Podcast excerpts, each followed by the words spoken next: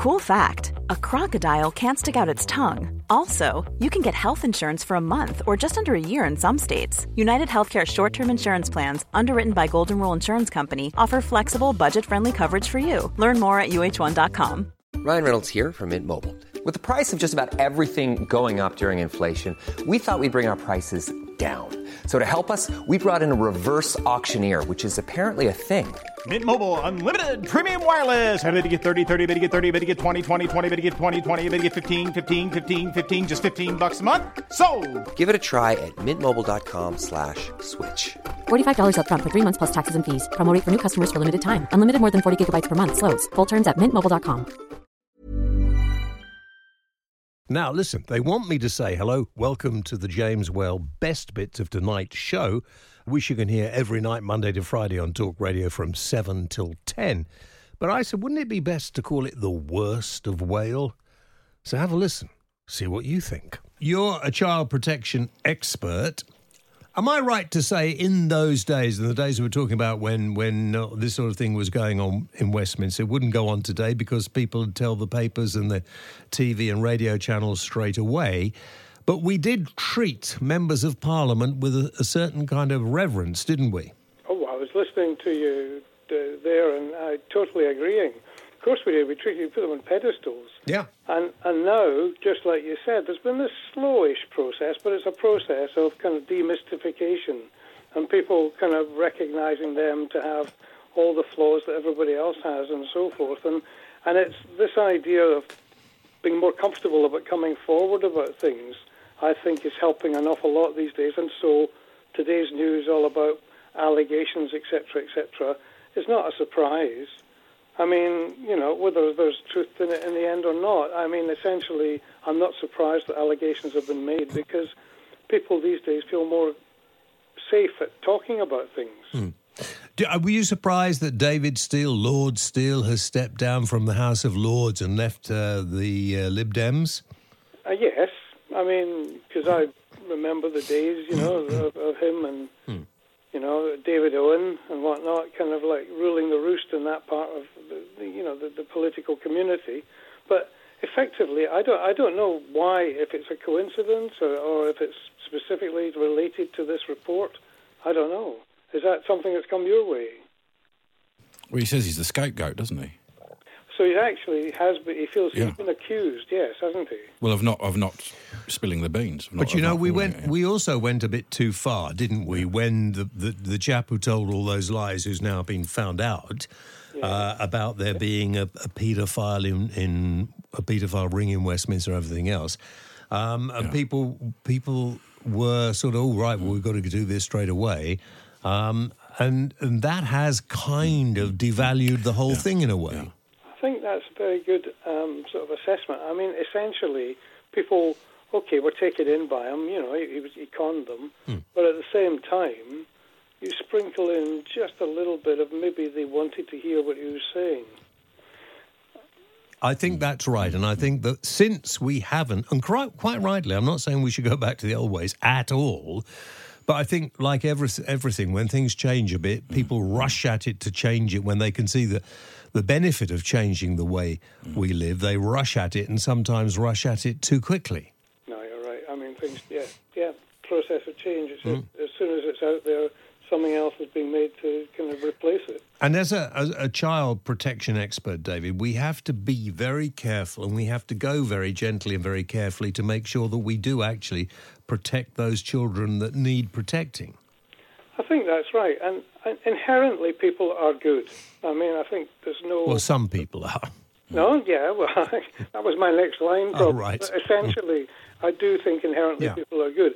And we're getting better at protecting children. We're getting better at um, understanding what creates the climate where people, you know, would hurt children. And we're getting a little bit better still within families where most hurt takes place and trying to kind of um, change that oil tanker around, if you like. I mean, the big story today has come out of, and why David Steel has quit, of course, is about Cyril Smith.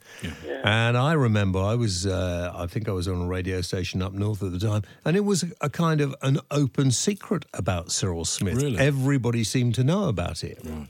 Yeah. I well, mean, I I- mean, you know, I even remember people making sort of whispers about Cyril Smith, but you know, without any kind of specific issue, but just enough to really kind of implicate the fact that there was something wrong. But that's as bad as I can remember it. But I wouldn't be at all surprised if it was um, kind of ramped up in other areas. Well, I think the people who say they know things after the event should jolly well be, uh, be, be either made to apologise or whatever. It was the same with the. Well, this is what's with Lord with Owen, isn't it? Yeah, but it's the same thing with, with the Jimmy Savile case. Yeah. Lots and lots of people said, "Oh well, we all knew it was a, a secret." No, MI5 told Thatcher not to give him a knighthood because they, they said because- Really? yeah, and she ignored them. well, I'm surprised. Um, I- how do you know that story? When it came out, Oh, after, right. yeah, it came out. Yeah. And Um, the papers were scared to do anything because when he had interviews, he used to get the chief constable of a, you know a certain area to sit in the interview with him. So he was quite I intimidating. mean, Savile was was certainly an odd odd character, but if you'd had any proof or if you had any inkling, in fact, my thoughts when I had met Savile on several occasions is that he was slightly barking mad and asexual. So it's always difficult to know. But if somebody really does know, A lot of people must- said they knew, didn't they? Yeah, And you think, well, yeah. why didn't you say anything? Well, I, I took a very famous person on about this once, and who went on, "Oh, well, everybody knew," and I said, "Well, why didn't you do something about it?" Yes. And and I think that's the problem, isn't it, David? I do indeed, and I think effectively you've got to you've got to challenge people who have been in a position to interrupt something, hmm. and have been in a position to per- perhaps stop another person, child, whatever, being hurt. And I think effectively that overrides, you know, sensitivity sometimes. And I think you know we've got to be pretty, I don't know, pre- pretty hmm. strong in our response to protecting children. So I mean, essentially, it's all a question of education, but also kind of um, law enforcement. The James Whale Show Come praise the whale. on Talk Radio. Jonathan Ball, Professor of Molecular Virology, Virology at the University of Nottingham. Uh, Jonathan, good evening. Thank you for your time. No worries. Um, am I likely to catch it from Lizzie from Lizzie Cundy? She's just come back from Milan. Um, uh, well, not not from Milan. I don't think Milan quite fits into the at-risk areas. It is north, um, and and also was it a, a full smacker on the lips or just a peck on the cheek? I can't really go into that on the air. Okay, because Right. that that would actually matter as well. Oh, would it? Okay, yeah, fine, yeah. yeah, Yeah, luckily it was only on the cheek, wasn't it? yeah. So Well, a, but a which little less, cheek? little less. Oh, shut up. Uh, Shut up. Um, yeah. Uh, so are we all? I mean, it is a serious situation. Uh, and reading the front pages of all the papers, I'm surprised none of us are looking for somewhere to hide out. Oh well, it is, it is serious, and you know, it, I think it's it's our way to have humour in, in maybe the darkest of moments. Sure. And it, it isn't yet a darkest of moments. Um, at the moment, the number of cases that crop up in the UK is is still low. Unfortunately, uh, when they do turn up here, we're able to deal with them very effectively and very efficiently, and that's by isolating people and then tracing their contacts. But I think the biggest worry is, uh, and you know, Italy's kind of brought it home, uh, and also Iran, is we've got two countries that have ongoing, quite extensive chains of human-to-human transmission, and we don't even know where the virus came from. Uh, and that's the the worry that every part of the world will have to have is it's easier to deal with somebody who's mm. travelling in from Wuhan. You mm. stick them in a hotel room, keep them isolated for two weeks, and, and then let them go. But of course, we're, we're, we love travel, and therefore we've constantly got people going to and fro, potentially picking up virus and returning to the UK. So we're likely to see at some point somebody coming into the country and bringing the virus with them, and we won't really know about it. But some people get the virus but do not get ill from it. Is that right?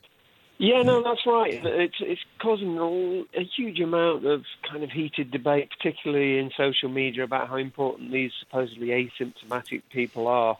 We don't know how frequent it is, and I think more importantly, we don't know whether or not these people can transmit the virus, and if they can transmit it, whether they can infect lots of people. Because if there's a significant amount of uh, what we call asymptomatic infection, so people without symptoms, and they can also transmit that virus, then of course that ramps up the risk a lot. But at the moment, um, we don't think that's the case. And, and in, in truth, there's so many people with mild illness, so flu or cold-like symptoms, who are infected that, that that's really the main driver, I suspect, of the outbreaks wherever they are, because people will think they've got a cold or a flu or Mm. you know something fairly trivial. And will it kind of, in most people, go through like uh, like flu does? Uh, most people just sort of they, they get ill, they, they you know they stay in for a bit, and then they get better. Yeah, I mean, most of the reports of disease outside of China, in particular, uh, have, have described it as being fairly mild, exactly like a mild flu or, or a cold. And you know, we don't know the exact percentages from from the Chinese data. We think maybe 80% of infections might be mild. I suspect a lot more because I think there's probably a lot more infections in China than than we realise. Well, they're saying over seventy-seven thousand now. Uh, yeah, and if you think, I, I can't recall the last time uh, I was on your show, but it was nowhere near that. It may have been, in, you know, in the sort of tens or hundreds. And, and I think the reality is because of the rate of increase of this infection uh, and the way that it spread, the fact that there's so much mild infection, it's just the perfect virus in a way f- to be able to transmit through our communities.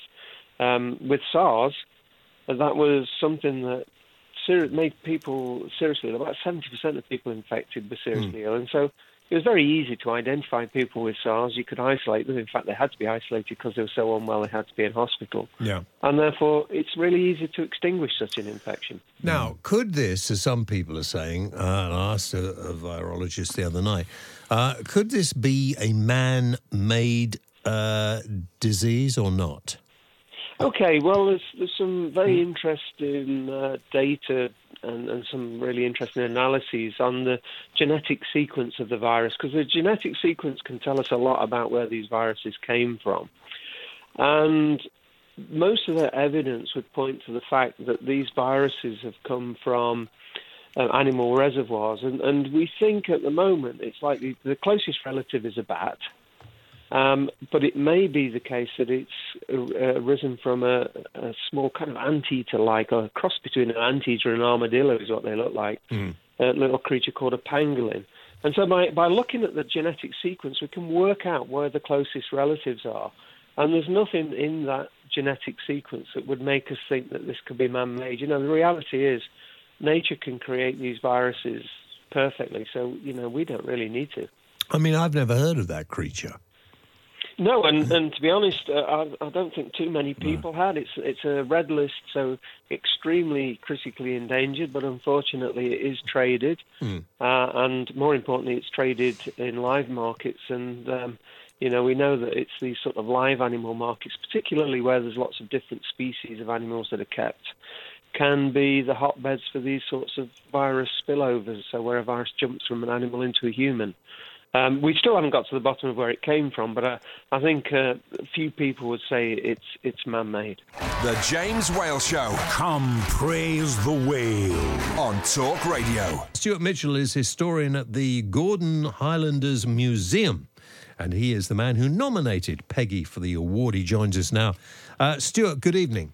Hello, good evening. What a lovely idea and what a lovely story this is. Uh, for those people who don't know the story of Peggy, can you fairly briefly tell us it? Well, uh, Peggy was uh, Hello? Are you there? hello. It seems to have gone. Uh, I'll start again. Sorry about that. All right. Uh, Peggy was uh, an abandoned puppy uh, found by the Gordon Highlanders in uh, Malaya in 1941. Right. So uh, the men uh, in 1941, although the war was going on in Europe, it was still peacetime in, in Malaya uh, because the Japanese didn't uh, actually attack uh, Pearl Harbor and Singapore uh, until the end of 1941. So at that time, they took the abandoned puppy and they looked after her, and it became their official mascot. So when the war in the Far East began, uh, the Gordon Highlanders were ordered up to Malaya to um, defend the uh, the island of Singapore from the advancing Japanese. And Peggy uh, actually rode into battle on a Bren gun carrier, that's a machine gun Yeah. carrier. Uh, so she went into battle. But unfortunately, the battle was unsuccessful, and, and your history recounts the there was a huge surrender of uh, almost uh, 100,000 uh, British and Allied troops in Singapore, 100,000? including the Gordon Highlanders, and Peggy and they all became prisoners of war.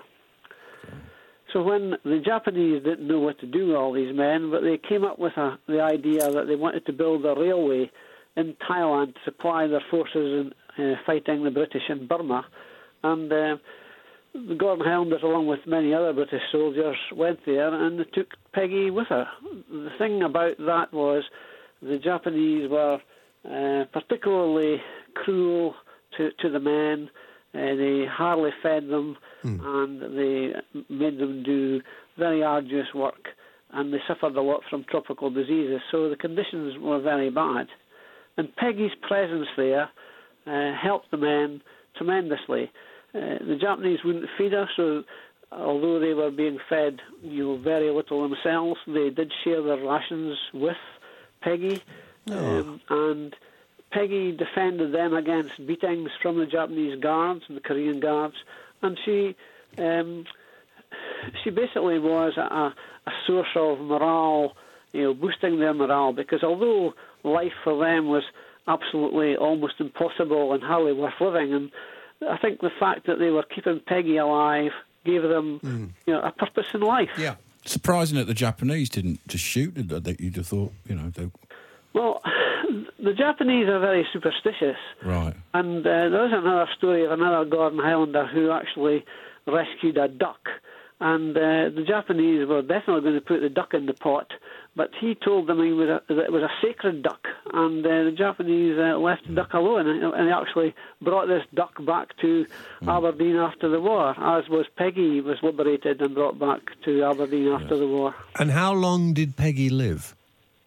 Peggy was found as a puppy in 1941, and she died in uh, 1947. So she, she was six years old when she died. Oh, dear.